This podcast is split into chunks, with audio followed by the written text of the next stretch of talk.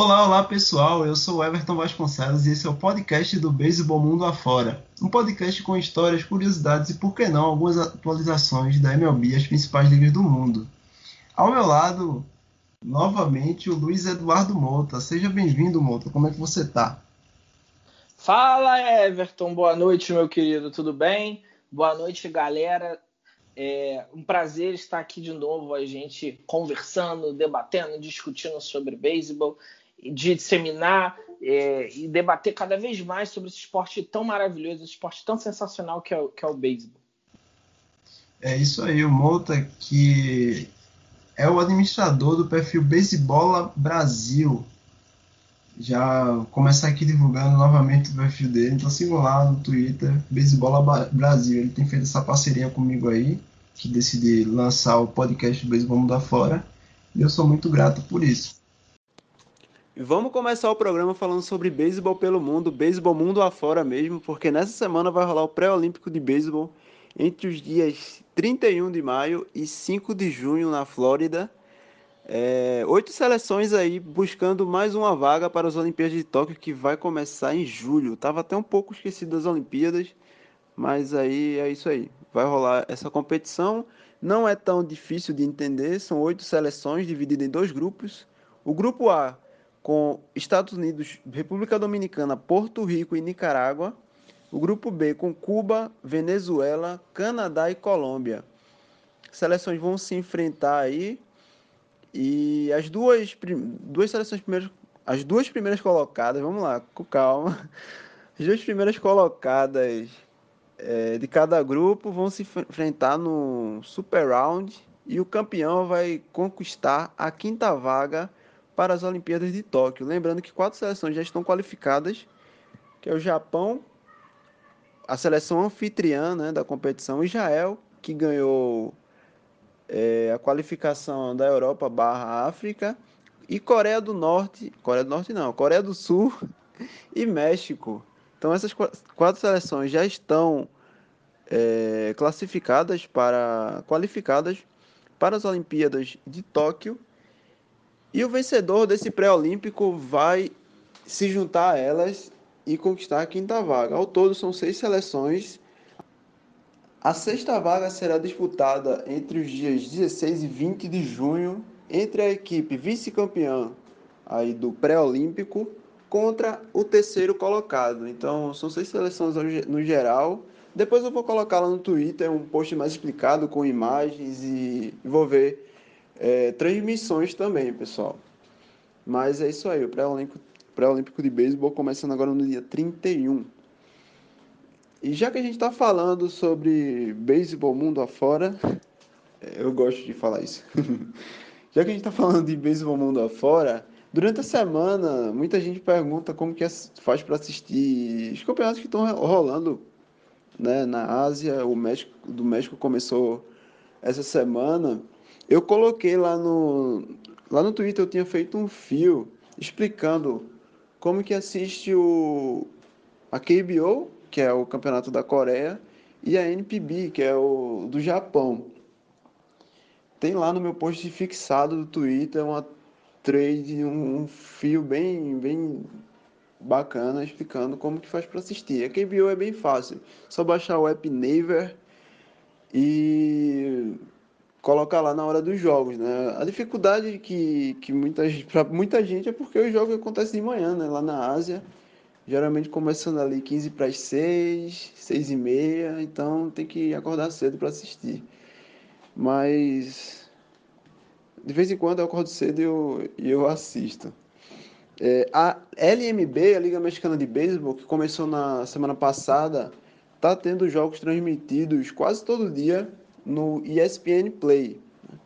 Para quem é assinante aí, pode logar lá no, no Watch E S P N, E S P N Play, e assistir vídeos. O Biratan Leal sempre coloca no blog dele as transmissões da semana. Toda sexta-feira ele atualiza. Então é isso aí. Quem quiser assistir o beisebol pelo mundo já tem um caminho. E qualquer coisa é só perguntar lá no Twitter. Eu abri ontem, seguindo com a pauta aqui, eu abri ontem um post para perguntas dos seguidores para que a gente pudesse responder aqui. Algumas pessoas mandaram, mandaram perguntas lá, deixa eu ver aqui. É, o Impulsionando Corridas, arroba R B, R B I para todos, perguntou, Tampa Bay Rays, é tudo isso mesmo ou está enganando bem? Então, essa questão aí a gente vai, vai tratar na pauta, a gente trouxe alguns destaques, os times que têm se destacado nos últimos, nos últimos jogos, a gente vai responder essa pergunta já já. Vamos ver aqui, Matheus Silva. O que é melhor de se assistir, um jogo com muitas rebatidas ou um duelo de arremessadores? Essa pergunta deixa para o Mota responder. O que é que você acha, Mota? Olha, eu... a gente até conversou um pouco sobre isso na edição passada, né? Eu gosto de, de jogo de corridas, mas para mim, nada como um duelo de pitchers. Ah, é muito legal você ver os pitchers variando os arsenais, variando os arremessos, localização, aquela tensão, a tensão do jogo fica muito maior, né? Porque qualquer erro pode ser fatal. Eu, pessoalmente, isso é muito pessoal, né? Eu, pessoalmente, prefiro sempre jogo de pitcher. É, então, um jogo de pitcher, onde eles realmente estão demonstrando que estão dominando os ataques também é o que eu prefiro, mas a gente sabe que também tem muitos jogos onde não tem pitchers tão, bo- pitchers tão bons, né, arremessadores tão bons, mas os rebatedores estão dormindo, né, não, não conseguem rebater de jeito nenhum, então tem essa diferença aí, né, não é só porque o placar do jogo está baixo que o, os pitchers estão realmente indo bem, né, a gente pode ter jogos aí que os ataques estão bons, então isso aí varia muito, entendeu? É, às vezes eu gosto de assistir jogos com muitas corridas, sim, com, com show de rebatedores, E, mas eu também gosto muito do jogo de, de arremessador, né? O jogador que eu mais gosto no beisebol é o Jacob deGrom. Então é isso, é um, varia muito, é muito pessoal mesmo essa pergunta. Isso que você falou é importante, eu gostei do que você falou, né? De que também não é todo jogo de placar baixo que é duelo de pitcher, né? Porque, de fato, às vezes é simplesmente um jogo que os ataques estão realmente jogando mal. É, mas vamos lá. Tem outra pergunta aqui do Todd. Ainda é cedo, mas para quem vão os prêmios individuais da temporada? Ah, eu acho que é muito cedo pra gente pra gente falar sobre isso. Não é nem metade. A gente não tá nem na metade da temporada ainda, não tá nem no, na época de All-Star Game e tal. Acho que isso aí a gente consegue falar melhor depois do, do All-Star Game, né? Depois da metade da temporada. Tem alguns jogadores que vêm se destacando, né, para alguns prêmios, por exemplo, o Adolis Garcia. Na, na Liga Americana tem se destacado muito, ele é, ele é calouro, então acho que se ele manter isso aí, hoje ele é o, o líder de home runs da temporada, né, junto com o Vladimir Guerrero Júnior.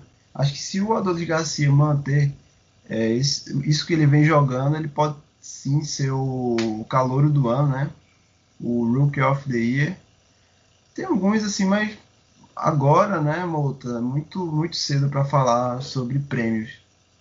É, eu também acho. Eu, tem alguns jogadores que despontam nas duas ligas, né, de, em termos de desempenho, despontam bem, né, mas isso não quer dizer que eles vão manter esse nível de jogo ao longo dos próximos meses da temporada. A gente ainda tem bastante temporada, né? A gente está indo para o final do segundo mês de temporada regular de beisebol, então ainda tem uma estrada longa pela frente, né? É verdade, muito, tem muita, muito tempo ainda. A gente basicamente está fechando o primeiro terço da temporada agora, né?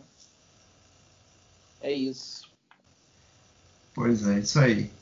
Então, essas foram as perguntas que o pessoal mandou lá no, lá no Twitter.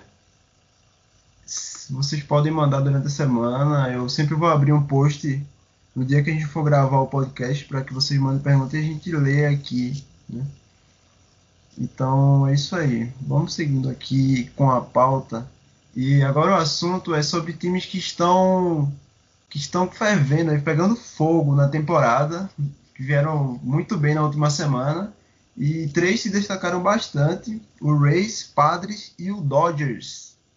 O Rays conseguiu onze vitórias seguidas e o Padres nove, nove vitórias seguidas. Ambos são líder, né, da Liga Americana e Liga Nacional, respectivamente. E eu trouxe o Dodgers também porque é um time que está se redimindo do mau começo que teve, muitos problemas, né? Não estava conseguindo vencer, mas agora o Dodgers já engrenou a sequência de vitórias também, venceu nove dos últimos dez jogos e está apenas a um jogo ali abaixo do, do Padres, que é o líder da Liga Americana. Então, três times que vieram muito bem aí nos últimos jogos, Mota. É verdade, meu caro. São três times aí que estão se destacando é, no, a curto prazo na temporada, né? No, se você pegar a última janela aí de mais ou menos uns dez jogos, os três estão vencendo muito. O Rays veio de uma sequência que acabou ontem de onze vitórias seguidas, né? Foi realmente impressionante. Os Rays, é, eles têm uma base, uma filosofia muito clara e definida pelo Cash, né? Eles são um time muito baseado num pitching de qualidade, muito jogo de bullpen. É, eu, pessoalmente, não gostei nem um pouco da off-season dos Rays. Eu achei que eles perderam jogadores, né? Perderam o Blake Snell, é, perderam o Charlie Morton, que eram dois jogadores importantes da rotação deles. E, e eu achei que a reposição deles não foi boa, né? Eles pegaram dois pitchers que jogaram no Red Sox no ano passado, o Jeffrey Springs e o Maza, o Maza né? O, é, são dois pitchers que não tiveram bom desempenho no Red Sox. Eu não sei, eu não vejo eles agregando muito no bullpen dos, do, dos Rays a longo prazo, embora o Springs, nesse início de temporada, esteja surpreendentemente muito bem, tá? Tá, tá com números bons. Mas os Rays é aquilo, né? Os Rays... Eles, é, o, eles for, o pitching deles é muito bom. A rotação deles, o Glasnow melhorou bastante. O Tyler Glasnow é um pitcher que o, ele andou apanhando, está con, concorrendo um pouco por fora, Cy Young, mas ele é muito talentoso, tem uma bola rápida mortal e ele é, evoluiu um terceiro arremesso no arsenal dele, que é um slider que também está gerando muito, muito strikeout, está muito dominante. Então, é, o Glasnow cresceu na rotação deles. O Rich Hill, né, que tem um histórico de lesões, ele engrenou no, na rotação dos, do, dos Rays também. Então, o pitching deles é sempre muito bom. E é isso que torna eles um time difícil de bater. É, principalmente em, em jogos mais difíceis, jogos mais duros, né? É, é verdade, Mota. E você falou bem aí do, do Rays, que eles não, não fizeram uma boa off-season, trocaram dois, os dois melhores arremessadores dele na temporada passada. É, é incrível como os Rays eles se comportam, né, nessa questão de trocas, mas mesmo assim, mesmo ele perdendo jogadores importantes, eles conseguem se manter competitivos. Eu mesmo não acreditava muito nos Rays, né, que vem fazendo um belo trabalho aí nos últimos anos, mas são muitos jogadores que eles perdem, né? E eles repõem com jogadores que não estão sendo muito bem aproveitados em outros times e conseguem extrair deles é, o mínimo, né, para vencer jogos. Eles fazem muito, um belo trabalho. E assim, lembrando que na última semana eles trocaram o Willie Adams, né, que era o shortstop deles. Então, outro jogador que saiu aí, mas eles continuam é, muito competitivos. Você falou muito bem do Glasnow, que assumiu esse papel de ace do, do Rays esse ano e vem fazendo uma ótima temporada, né? Para mim, até um possível candidato a Cy Young aí, correndo, cer- ali, correndo fora. É, com certeza. O Glasnow, ele tá no páreo. Uma coisa que não me agrada tanto nos Rays, mas vem dando certo, tá, Everton? A abordagem dos hitters deles no bastão, eu tô achando muito afobada. É um time que tá tomando muito strikeout. Tá tomando bastante strikeout, tá? Deveria tomar muito menos do que está tomando. Eles têm muitos jogadores jovens. Eles, to- eles subiram agora, agora o Taylor Walls, né? Taylor Walls, desculpa. O Taylor Walls, como você falou, para repor o Glasnow, subiram o Walls da farm deles, né? Que tem bons talentos na posição de shortstop. Mas o, eu, eu não estou gostando muito dessa abordagem. Os rebatedores deles estão tomando muito strikeout. Estão é, indo muito para o home run. É, nessa sequência de vitórias que eles tiveram, deu o um clique, né? Aquele clique de bater qualquer bolinha e mandar longe. Eles estavam conseguindo os contatos, e aí, como eles vão sempre pro home run, conseguindo contato, a bola vai longe, né? Mas essa, eu pessoalmente não gosto muito dessa abordagem, mas tava dando certo, né? Vamos ver até quando isso vai continuar dando certo, porque também quando começar a não dar certo, vai vir a chuva de strikeout e aí a pontuação vai despencar. É, pois é, pois é. Mas aí é o Rays, que tem jogado bem e hoje é o líder da Conferência Americana. O time que é líder da, da Conferência Nacional é o Padres, como eu falei, que fizeram nove vitórias seguidas na última semana e chegaram ao topo da, da, confer- da Liga, né? Conferência não, Liga Nacional. É uma equipe que reforçou bastante o seu, sua rotação na, na off-season. Trouxe o Yu Darvish, que era arremessador do Cubs na, na temporada passada. E também contratou trouxe o Joe Musgrove, do, do Pittsburgh Pirates, e o Blake Snell, que a gente comentou agora há pouco, estava no Tampa Bay Rays. Então foi uma, um up muito grande aí que eles fizeram na, na off-season, muitas contratações pontuais para rotação.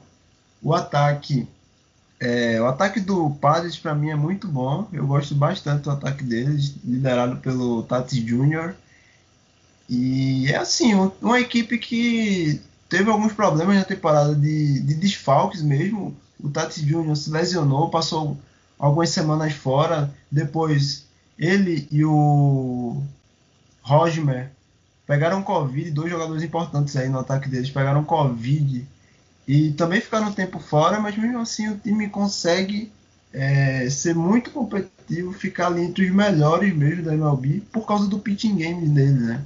Que tem o melhor E R A, o E R A mais baixo da M L B. É, exato. O, os Padres foram um time que... Você falou bem, Everton. Eles mostraram para que viriam na temporada durante a off-season. Eles, na, na, nos movimentos que eles fizeram, eles estavam deixando claro. Nós vamos vir para disputar. A gente quer vencer. A gente quer bater os Dodgers na N L West. E queremos... Nós somos candidatos claros a playoffs. E eles estão realizando aquilo que prometiam, né? Porque, como você falou bem, eles fizeram movimentos para melhorar o pitching game deles, e o pitching game deles, de fato, melhorou bastante. O Joe Musgrove é, era um pitcher decente nos Pirates e melhorou no, no, nos Padres. O, os Padres estão conseguindo tirar mais jogo dele ainda. Eu tô, tô, tô vendo uma melhora bem significativa no Joe Musgrove, gostando bastante. E... eles pegaram o Blake Snell. O Blake Snell é um pitcher de, de qualidade, já foi Cy Young. Ele tem uns, é, uns problemas crônicos no ombro e, e ele anda com uma dificuldade já desde de, dois, lá, do meio de dois mil e dezenove. Ele tem uma dificuldade muito grande de ir além nos jogos, né? Mas é um pitcher de muita qualidade. O Blake Snell, ele consegue strikeouts quando ele joga bem. O Darvish foi uma grande aquisição. O Darvish disputou o prêmio Cy Young na temporada passada, né? Jogando pelo Chicago Cubs. É um pitcher que evoluiu bastante no Chicago Cubs. Hoje ele tem um dos sliders mais mortais, da, é o slider mais mortal da liga de todos eles, né? Até de acordo aqui com o StatCast. Então, eles contrataram bem, no, eles se movimentaram bem no pitching game e estão mostrando isso. O pitching game deles é de elite, é muito bom, né? O Snell às vezes dá umas osciladas, como eu falei, ele não tem avançado muito nas entradas nos jogos. O, mas, no geral, o pitching game deles é bom. Eles ainda tinham o Dinelson Lamet, que fez uma grande temporada de dois mil e vinte, mas sofreu, ele tem problemas de lesões. Ele voltou essa temporada ainda em fase de ramp-up, né? Ele não está avançando muito nos jogos, ele está entrando do bullpen, cumprindo duas, três entradas, porque ele está aos poucos aumentando a quantidade de arremesso dele nas partidas, mas... se voltar para a rotação, e eu acho que ele vai voltar para a rotação em, em breve, daqui a algumas semanas ou um mês, é um baita reforço, porque o Dinelson Lamet também tem um slider muito bom, de qualidade, foi um dos melhores sliders da liga na temporada passada. Então eles ainda têm o Dinelson Lamet, e além disso eles ainda têm o Mike Clevinger, que não vai jogar essa temporada, né, porque fez cirurgia de Tommy John no cotovelo. Mas é um grande pitcher, né? Fez muito sucesso no Cleveland Indians. E na temporada que vem vai reforçar ainda mais esse pitching game. E como você falou, os rebatedores deles são bons. É um time que tem... É, os, o, os rebatedores têm potência mas eles também têm visão de zona de strike, é um time que sabe ganhar muito walk, eles têm caras novos, né, que, que rebatem forte, mas eles também têm gente experiente que contrabalanceia isso. Machado, Hosmer. Então, é um time muito equilibrado. É um time que realmente veio para ser candidato e vai até o final brigar com os Dodgers pela divisão. É isso aí. Você falou, terminou bem aí. É, o Padres é um time que veio aí para tentar desbancar o seu rival de divisão, o Los Angeles Dodgers, né, atual campeão da M L B. E falando em Dodgers, é outra equipe que está muito forte nos últimos jogos, venceu nove dos últimos dez, né?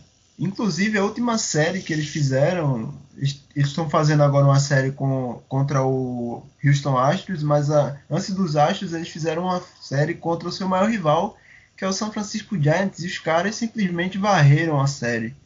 E varreram, varreram muito bem, né? Destruindo mesmo, e algo que até me surpreendeu, porque o Giants também é outra equipe que está bem na temporada. Até então era o líder da Liga Nacional. E os Dodgers foram lá e destruíram. O Dodgers começou, teve um começo muito conturbado, né? Na verdade o Dodgers começou bem a temporada. E depois enfrentou uma sequência muito ruim de derrotas. Muito por conta do seu bullpen, né? É, vários jogos em que o... o Dodgers chegou com, é, vencendo ou empatando a partida, e nas entradas finais os seus arremessadores de bullpen entregaram. Então até desconfiei que tinha algum problema ali de, de elenco mesmo, de, de vestiário, sabe? Porque é um time muito qualificado, né? De, de rebatedores e também de arremessadores, e não estava entregando resultado algum.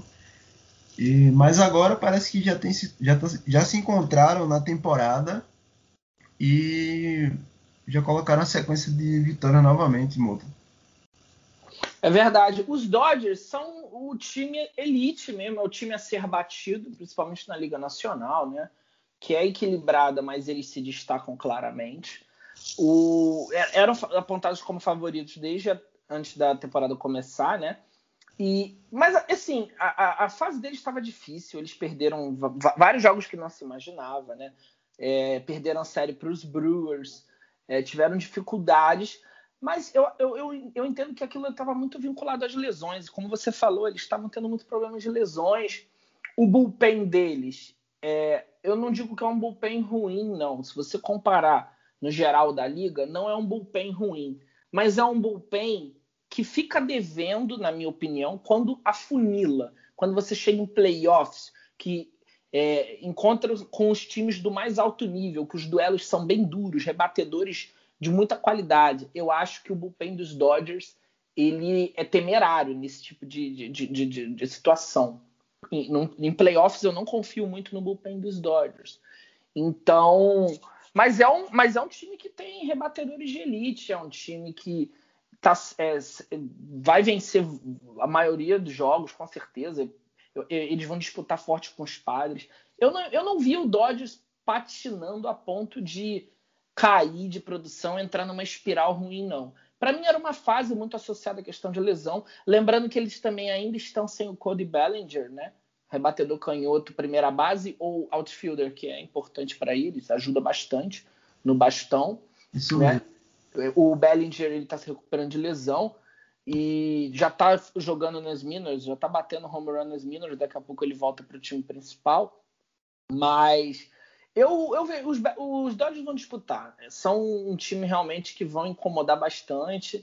É, eles têm o, o, o Bauer, né, que foi o Cy Young da Liga Nacional da temporada passada, o Kershaw jogando em muito alto nível. O Kershaw é um cara, Clayton Kershaw, ele não... Eu não vejo ele disputando o Cy Young como em tempos áureos da carreira, por exemplo. Mas o Kershaw, ele tá jogando muito bem. Ontem ele fez uma partida sensacional contra os Astros lá no Minute Maid Park. Fez um jogo sensacional, jogo elite. Você vê os sliders do, do Kershaw assim, rapaz, dá vontade de chorar. É muito bonito. Então, assim, eu admiro muito o Clayton Kershaw, né? Tinha aquela questão dos playoffs, mas eu acho que ele tá mais confiante essa temporada, até com o título que eles conseguiram em dois mil e vinte, tá fazendo uma grande temporada, o Clayton Kershaw, tem o Trevor Bauer. Eles perderam o May de, é, Dustin May por lesão, que é um, um starter que promete muito.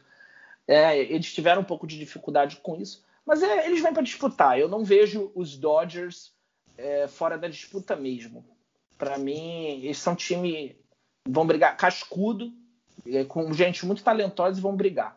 Ah, claro que é verdade, isso aí é, é fato. Eles vão realmente ser o, o time a ser batido para mim lá na Liga Nacional. Você falou aí sobre o Bellinger, ele está voltando, ele já está fazendo jogos lá nas minors. Pensei até que ele ia voltar mais cedo. Viu? Eu é, também. Eu também é, achei. Ele ainda não voltou e o Dodgers também contratou recentemente o Albert Pujols, né?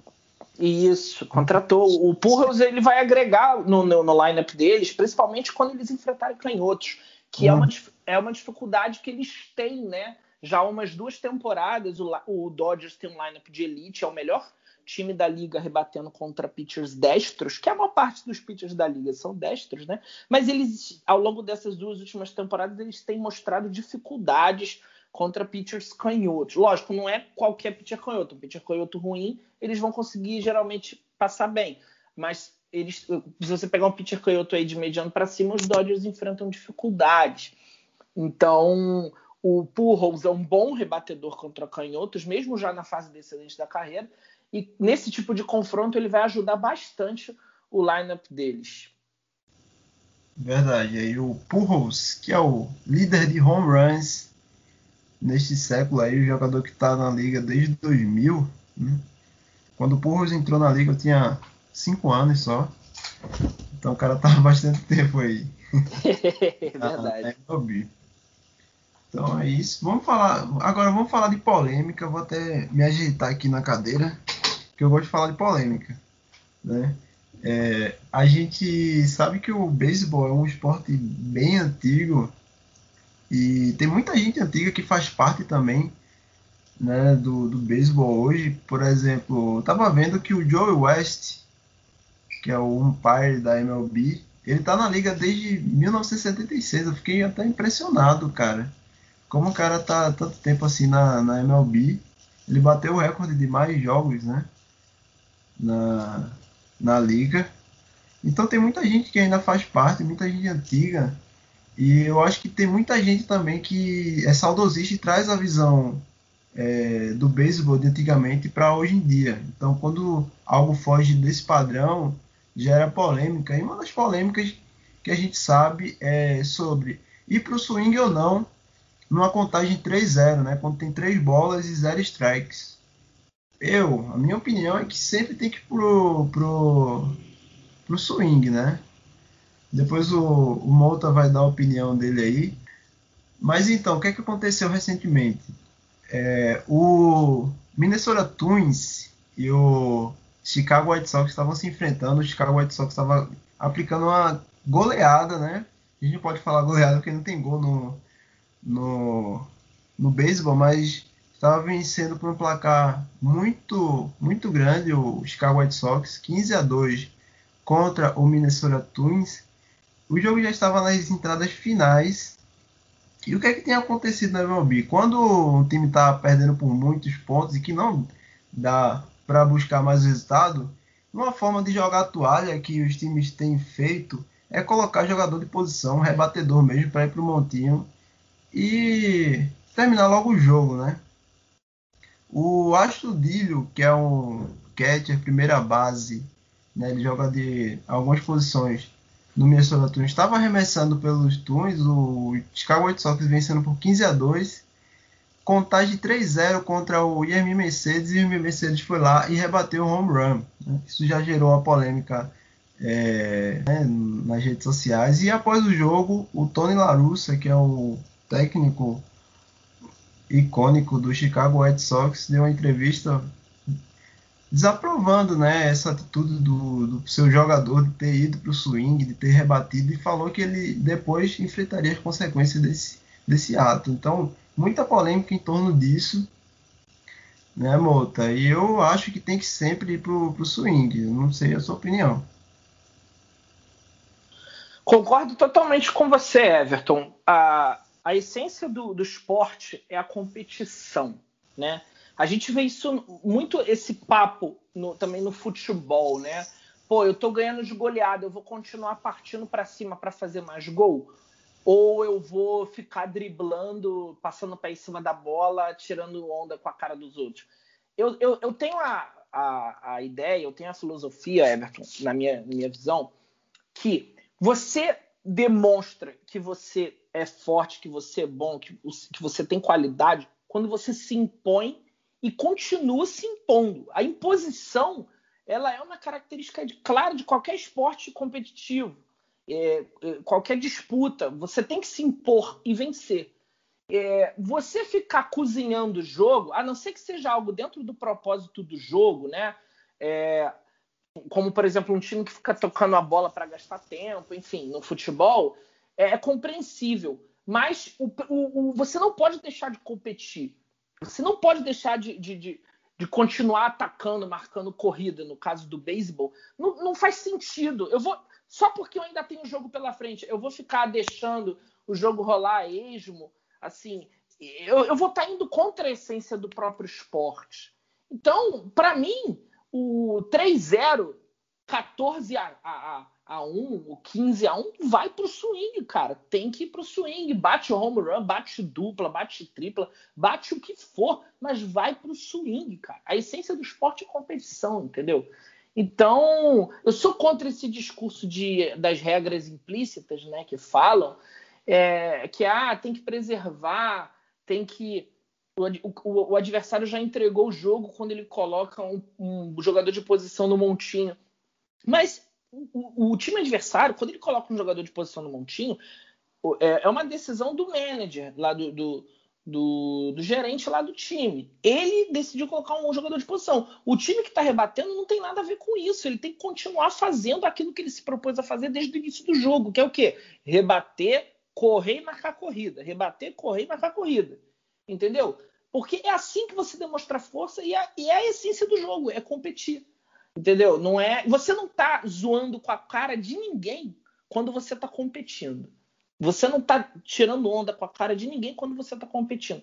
Então eu não vejo como crime nenhum você rebater um arremesso como aquele que o Yermin Mercedes fez.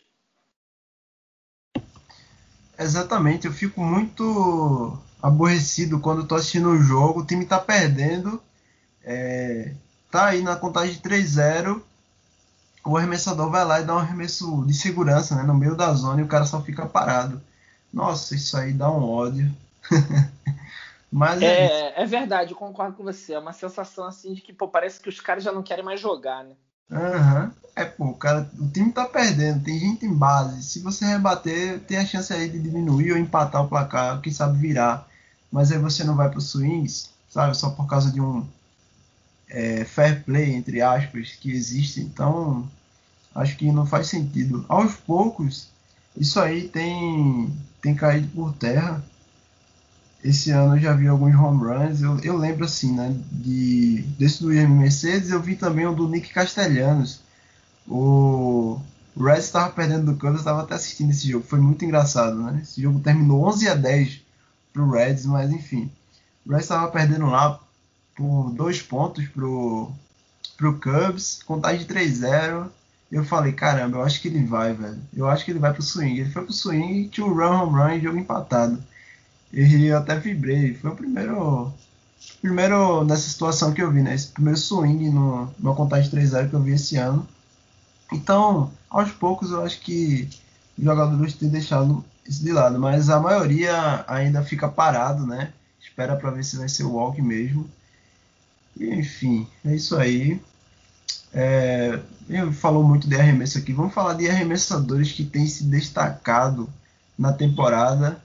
Foi difícil separar os arremessadores da Liga Nacional, porque tem muito cara bom é, na Liga Nacional. A gente acabou trazendo quatro jogadores aí, que certamente um deles vai ser o, o Cy Young, né, o prêmio dado ao melhor arremessador da temporada em cada liga, e trouxe três arremessadores da Liga Americana. Vamos começar falando sobre a Liga Americana. A gente trouxe aqui o Gerrit Cole, Carlos Rodon e o John Means. Gerrit Cole, jogador do New York Yankees, um jogador que é firmado na liga, né, como um dos melhores arremessadores nos últimos anos. É um jogador que gosta muito de, de strikeout, né? E tem feito uma temporada muito boa, né, até aqui com, com o Yankees. Mota, o que é que você tem a falar? Você que é um especialista em pitchers, tem a falar sobre esses três jogadores que eu citei. Só só o engraçado, assim, que eu, que eu reparei que o Cole é um cara que já é firmado, mas o Carlos Rodon, do Chicago White Sox, o John Means, do Baltimore Orioles, eram dois caras que ninguém esperava, né, ter essa temporada que vem tendo. E absurdo, absurdo. Fala aí, Mota. Ah, exatamente, o, o Everton. Você de, delineou bem o perfil, o perfil dos três, né? O Gerrit Cole é um pitcher já estabelecido na liga. Ele já prometia ser um grande arremessador desde quando ele começou a jogar muito bem no, no Pittsburgh Pirates, né? Depois, ele foi trocado pelo Houston Astros, eles trocaram por ele e ele desenvolveu-se ainda mais em Houston, o, com o staff de Houston, que é muito bom de pitching, né? Ele voou, aí ele se tornou um pitcher elite no, no, no Houston Astros. Ele ainda tomava muito home run no, no Pittsburgh Pirates. No Astros ele ainda tomou um pouco, mas ele diminuiu bastante isso. E é um pitcher que tem arremessos muito mortais, né? Ele é muito preciso, ele joga o tempo todo pintando rodapé, né? Como a gente brinca. O Cole é um pitcher que ele, usa, ele localiza muito bem os arremessos. Principalmente bola rápida, a bola rápida dele é muito precisa. E o, o slider dele também é muito, muito preciso no cantinho ali da zona, principalmente contra pitcher destro. E ele veio com uma novidade essa temporada, que era um, um arremesso que não era tão bom dele, mas que nessa temporada é, é o change-up. O change-up do Gerrit Cole é o segundo melhor change-up da M L B. Né? É, é um change-up de muita qualidade, melhorou bastante e ele tem conseguido eliminar muitos rebatedores usando o change-up, né? É, e é interessante porque o Cole nunca foi de utilizar muito change-up. Ele sempre conseguiu muito strikeout com boa localização de bola rápida, slider afiado também, bem localizado no cantinho embaixo, e a, a, uma, uma bola de curva que chama de knuckle, né? Que é aquela bola de curva que não, não roda, ela faz o movimento dela parada, é, que ele usava essa bola de curva como o, o se chama de off-speed, né, que é aquele arremesso que, que te, sem velocidade, que surpreende o rebatedor, o rebatedor acha que a bola vai vir rápida, mas ela vem lenta. É um off-speed é de curva, né, que é a knuckle curve. Então, a, a, o Cole ele tem esses arremessos muito bons, né, o slider e essa outra curva, a curve, né, knuckle curve. E, só que essa temporada ele está surpreendendo com o change-up, que era um arremesso dele que não era tão explorado. E veio diferente, né? A change-up dele está mais eficiente em termos de gerar strikeout até do que os outros arremessos dele. Curioso, né? Não é muito a diferença, mas surpreende o quanto que esse arremesso evoluiu. E falando de change-up, até seguindo na linha do que você estava falando, o cara que tem o melhor change-up da liga é um dos outros arremessadores que a gente estava falando aqui, que é o, o John Means, né? O John Means, ele é um canhoto, pitcher canhoto, que joga pelo Baltimore Orioles. É um pitcher sólido, ele sempre foi um pitcher sólido, teve uma temporada ruim em dois mil e vinte, mas tirando dois mil e vinte, ele sempre foi, em dois mil e dezenove, ele já se mostrava um pitcher sólido, é um, é um pitcher diferente do Cole, ele não gera tantos strikeouts, mas é um pitcher muito bom de contato, né? A gente chama de, de ground baller, aquele pitcher que gera muita bola rasteira, É, gera também flyouts, né, eliminações por bola aérea, e sempre com contatos ruins. O, o John Means é muito bom nisso. E, o, e nessa temporada em específico, ele aumentou um pouquinho o número de strikeouts, e principalmente usando o change-up. O change-up dele está fazendo estrago, é o melhor change-up da, da, da, da M L B. Tá? É, o, o arremesso dele é esse change-up de off-speed. E canhoto normalmente usa bastante change-up, porque ele é um arremesso de trivela, né? Ele é um arremesso que, olhando a zona de strike de frente, ele sa... quando um canhoto arremessa, ele sai para a esquerda, o change-up. Ele é um arremesso que a bola cai e, e, e sai um pouquinho para a esquerda. Ou seja, o, o canhoto usa muito quando ele está enfrentando o destro, rebatedor destro. E como a, ma a maioria dos rebatedores da liga são destros, o, os canhotos geralmente usam bastante change-up. Um canhoto com change-up bom, ele acaba sendo muito mortal, gerando muito, muita eliminação ou por contato ruim ou por strikeout. Um outro pitcher também que eu, que, que, que eu sinto saudades de ver jogar, que também tem um change-up de muita qualidade e é canhoto, é o Chris Sale, né? Então, a, a, a gente começa a observar, pitchers canhotos, normalmente, quando eles são diferenciados, eles têm um change-up muito bom, porque é a melhor, muitas vezes é a melhor arma que eles têm para eliminar pitcher destros. E o John Means está tá fazendo um baita uso dessa arma. Está jogando muito bem pelos Orioles. Está surpreendendo, como você falou, né? É, é isso aí, cara. Você falou aí do Chris Sale, que deve voltar em julho aí. Ele que fez a, a cirurgia do Tommy John. E o Tricei usa muito o slide, né? É o carro-chefe dele. O arremesso, o slide, pra mim, é o melhor slide da liga.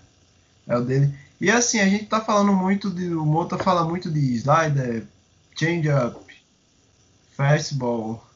E eu lembrei agora que... Pô, Mota, você tá devendo aí pro pessoal a trade lá, o fio, explicando os tipos de arremesso, cara. O pessoal quer...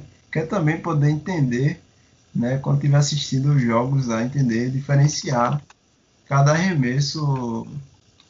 É, eu tô devendo, Everton, por causa é. de correria de, de trabalho eu ainda não consegui é, ver, é, fazer essa thread, mas eu vou fazer essa thread, vou marcar você, eu vou marcar o perfil do Beisebol Mundo Afora, e vou, vou fazer lá pelo Beisebola Brasil, essa thread. Eu já tive até umas ideias de vídeos para anexar, só que, como eu te falei, a corrida do trabalho essa semana não me, me impediu um pouco de fazer isso, mas isso está no meu radar. Eu vou ver se até a nossa próxima edição do podcast eu consigo colocar essa thread no Twitter aí. É uma coisa que eu gosto muito, cara. Vai ser legal partilhar. Legal, legal. Então fica aí, a gente vai... Vamos compartilhar aí com o pessoal essa thread explicando os tipos de arremesso. É. Você, é, você falou do, do, do, de fato do Sale, né? O Sale, o slider dele é muito. É, é um slider mais mortal, como você falou. É, só, só que o change-up dele também é muito bom. É um outro tipo de arremesso que, que ele manda muito bem, né? Um outro canhoto também que tem um change-up muito bom, que só até para eu lembrei aqui, é o Eduardo Rodrigues. É um arremesso que não vem, é um pitcher que não vem num momento muito bom no, no Boston Red Sox, mas ele, é um, ele tem um change-up muito bom. E ele geralmente usa contra destro, né? Aquela bola que entra ali por fora da zona e vai caindo, né? É, o grande Dudu não vem realmente fazendo uma boa temporada. Mas é isso aí. E assim, a gente tá falando aqui dos três arremessadores... É, que vem se destacando na Liga Americana, e eu lembrei que, reparei na verdade, que o Carlos Rodon e o John Means, ambos tiveram no-hitter nessa temporada, né?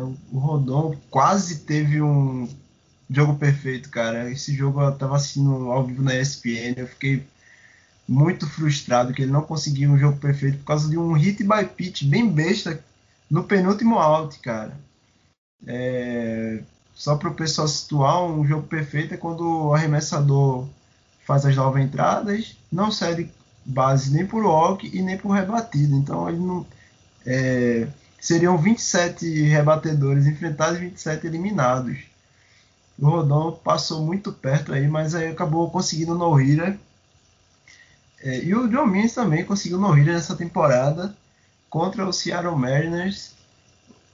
É, o pitcher que vem se destacando realmente me surpreendeu, mas vem jogando muito e também é um candidato a levar o prêmio de melhor jogador da Liga Americana. Vamos falar agora sobre a Liga Nacional, é, Mota. Liga Nacional, como eu falei, tem muitos arremessadores jogando bem, se destacando, e foi até difícil é, separar só três, a gente acabou trazendo quatro aqui. O Jacob DeGrom, o DeGrominator, Corbin Burnes, Yu Darvish e o Kevin Gaussman. O que, é que você tem a falar sobre esses quatro feras aí, Mota? É, como você falou, são quatro feras, né? Os quatro vêm jogando muito bem. e, e não é de hoje, né? O, o DeGrom, ele é, na minha visão, o melhor pitcher da liga, se você pegar a janela das últimas três temporadas. Ele não ganhou o Cy Young ano passado, mas ele disputou, ele foi um dos que disputou ali o, o DeGrom, o Trevor Bauer e o Yu Darvish, os três foram os grandes candidatos do Cy Young de dois mil e vinte. E assim, eu tenho o feeling, eu tenho a, a sensação de que se nós estivéssemos numa temporada de dois mil e vinte de cento e sessenta e dois jogos, o, o, o DeGrom ganharia o Cy Young, porque ele é muito regular. E se você observar a carreira desses pitchers, ele é o mais regular deles, assim, é o que mais consegue manter desempenho em alto nível. Ele só não mostra desempenho em alto nível quando ele se lesiona, né? Porque o DeGrom, de vez em quando, nas temporadas, ele tem uma lesãozinha aqui, uma ali. Mas eu, eu tenho essa convicção de que nas últimas três temporadas da M L B, o DeGrom é o melhor pitcher da liga inteira, contabilizando Liga Nacional, Liga Americana, e ele é, para mim, indiscutivelmente, o favorito para ganhar o Cy Young da Liga Nacional. Ele pode perder? Pode perder. Mas ele, para mim, é o que tem mais chances de ganhar, ainda mais numa temporada normal de cento e sessenta e dois jogos. É o que eu vejo mais potencial de se regular em alto nível. Os outros que estão disputando, que a gente levantou o nome, o Corbin Burnes, ele era um pitcher que já prometia bastante nos Brewers, mas ele teve dificuldades para se desenvolver. Ele era um pitcher que em dois mil e dezenove, até a temporada ali de dois mil e dezenove, ele jogava vindo do bullpen, ele era reliever, ele cedia muitos walks. O Corbin Burnes tinha uma dificuldade imensa com walks, mas porque ele era um pitcher muito perfeccionista, ele, ele buscava muito canto de zona, um estilo até parecido nessa questão da localização. Lembra o Cole, né, na minha opinião, é, é um pitcher que valorizava muito bem a localização dos arremessos, mas ele, ele errava bastante, ele tinha muita dificuldade de ser consistente na zona de strike, mas ele se aperfeiçoou, ele melhorou nisso, ele tem um arremesso cutter, que é o melhor cutter da liga hoje. O cutter do, do Burnes é mortal. É, é, o cutter dele faz uma curva tão bonita que parece um slider, parece uma breaking ball, né? É um arremesso que gera muito swing no vazio. O, Burn, o Burnes está fazendo uma boa temporada, acredito que ele vai disputar bem com... Ele vai disputar ali, vai, vai terminar entre os melhores pitchers da temporada também, né? É, o Yu Darvish nos Padres, como a gente falou, ele já disputou Cy Young na temporada passada, ficou entre os três melhores pitchers da Liga Nacional, na minha visão. É um grande pitcher, desenvolveu bem demais nos Cubs. Se você pegar o Yu Darvish de, da metade de dois mil e dezenove para frente, né, a primeira metade dele da temporada de dois mil e dezenove não foi boa, mas se você pegar da metade de dois mil e dezenove para frente, incluindo dois mil e vinte e esse início de dois mil e vinte e um, ele é um dos três melhores pitchers da Liga Nacional. E vem jogando muito bem já, desde a temporada passada. Ele tem um slider mais mortal da liga, um slider que tem uma capacidade enorme de gerar strikeout. Também é um que eu acho que...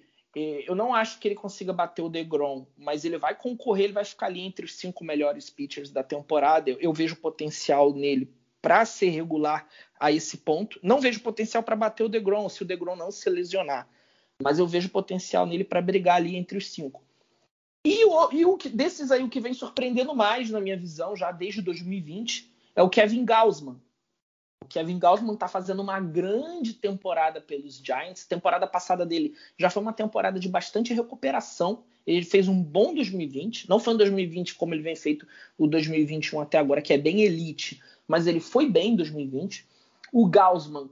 ele desenvolveu nos Giants um splitter, né, que é um arremesso até de origem bastante oriental. É um arremesso que você faz com o dedo repartido, né? Em inglês eles chamam até de split finger, por isso que chama de splitter, porque é um arremesso que o, o, o pitcher faz com os dedos, com a bola entre os dedos, né? Split, com os dedos divididos. Então, o splitter do, do Gaussman, ele, ele é muito bom. É o segundo melhor splitter da liga. O splitter do Gaussman só perde para o splitter do Shohei Ohtani, que é um splitter de elite também, né? E, e a bola rápida do Gaussman, é, também nessa temporada, a bola rápida dele é a segunda melhor da liga. A bola rápida do Gaussman só perde para a bola rápida do, do Trevor Bauer, que também é outro pitcher que vem jogando muito bem. Na minha visão, ele está correndo um pouco mais por fora nessa temporada, né? Vai concorrer, mas eu acho que é mais por fora. Mas o, o Gaussman é um que foi tá, tá surpreendendo bastante, né? Efeito do martelinho de ouro dos Giants. Os Giants conseguiram recuperar muito pitcher que era visto como acabado por vários analistas, várias pessoas da liga. Os Giants estão conseguindo recuperar vários desses pitchers e principalmente o Kevin Gaussman. Kevin Gaussman está fazendo uma temporada assim. Como eu falo, ele é o único pitcher desses que, eu, que a gente falou, de todos eles, da Liga Nacional e da Liga Americana, que ele tem, um, é, é, ele tem dois arremessos entre os cinco melhores da liga nas suas categorias. Ele tem o segundo melhor splitter e ele tem a segunda melhor bola rápida da liga. Baita temporada do Kevin Gaussman. É isso aí. Os quatro arremessadores que vêm desbancando lá na Liga Nacional. O Corbin Burnes, que é arremessador do Milwaukee Brewers, ele co- começou a temporada com cinquenta e nove strikeouts sem ceder base por walk, né? Acabou batendo o recorde aí da M L B, mas só que no jogo seguinte assim, da, da semana, o Gerrit Cole foi lá e fez, né, bateu esse, esse recorde que o Burnes tinha, tinha batido aí e fez sessenta e três strikeouts para começar a temporada sem ceder o walk. Então, esses dois jogadores que a gente falou aí na... É. Acabou e de Everton, falar. E Everton, jogadores Everton, não cedem, é, é difícil ceder base, sabe? Isso. E, nossa, é incrível. E, e, só, e até um ponto curioso, rapidinho, Everton, só para você uhum. ver como é que são as coisas. Você falou do recorde, muito bem, você levantou o recorde do Corbin Burnes sem ceder base por walk, né? Olha como é que é a evolução de um pitcher na liga. O maior problema do Corbin Burnes na temporada de dois mil e dezenove, até a temporada de dois mil e dezenove, quando ele ainda era no livre, era que ele cedia muitos walks. Ele cedia walks em toneladas. Todo, ele, ele tomava poucos hits. Ele sempre foi um pitcher pouco hitado. Ele é muito preciso na localização dos arremessos. Mas ele tomava muito walk, né? E, e ele se conseguiu evoluir bastante, né? O Milwaukee Brewers soube trabalhar, né? O pitching staff deles é muito bom. Soube entender a evolução dele.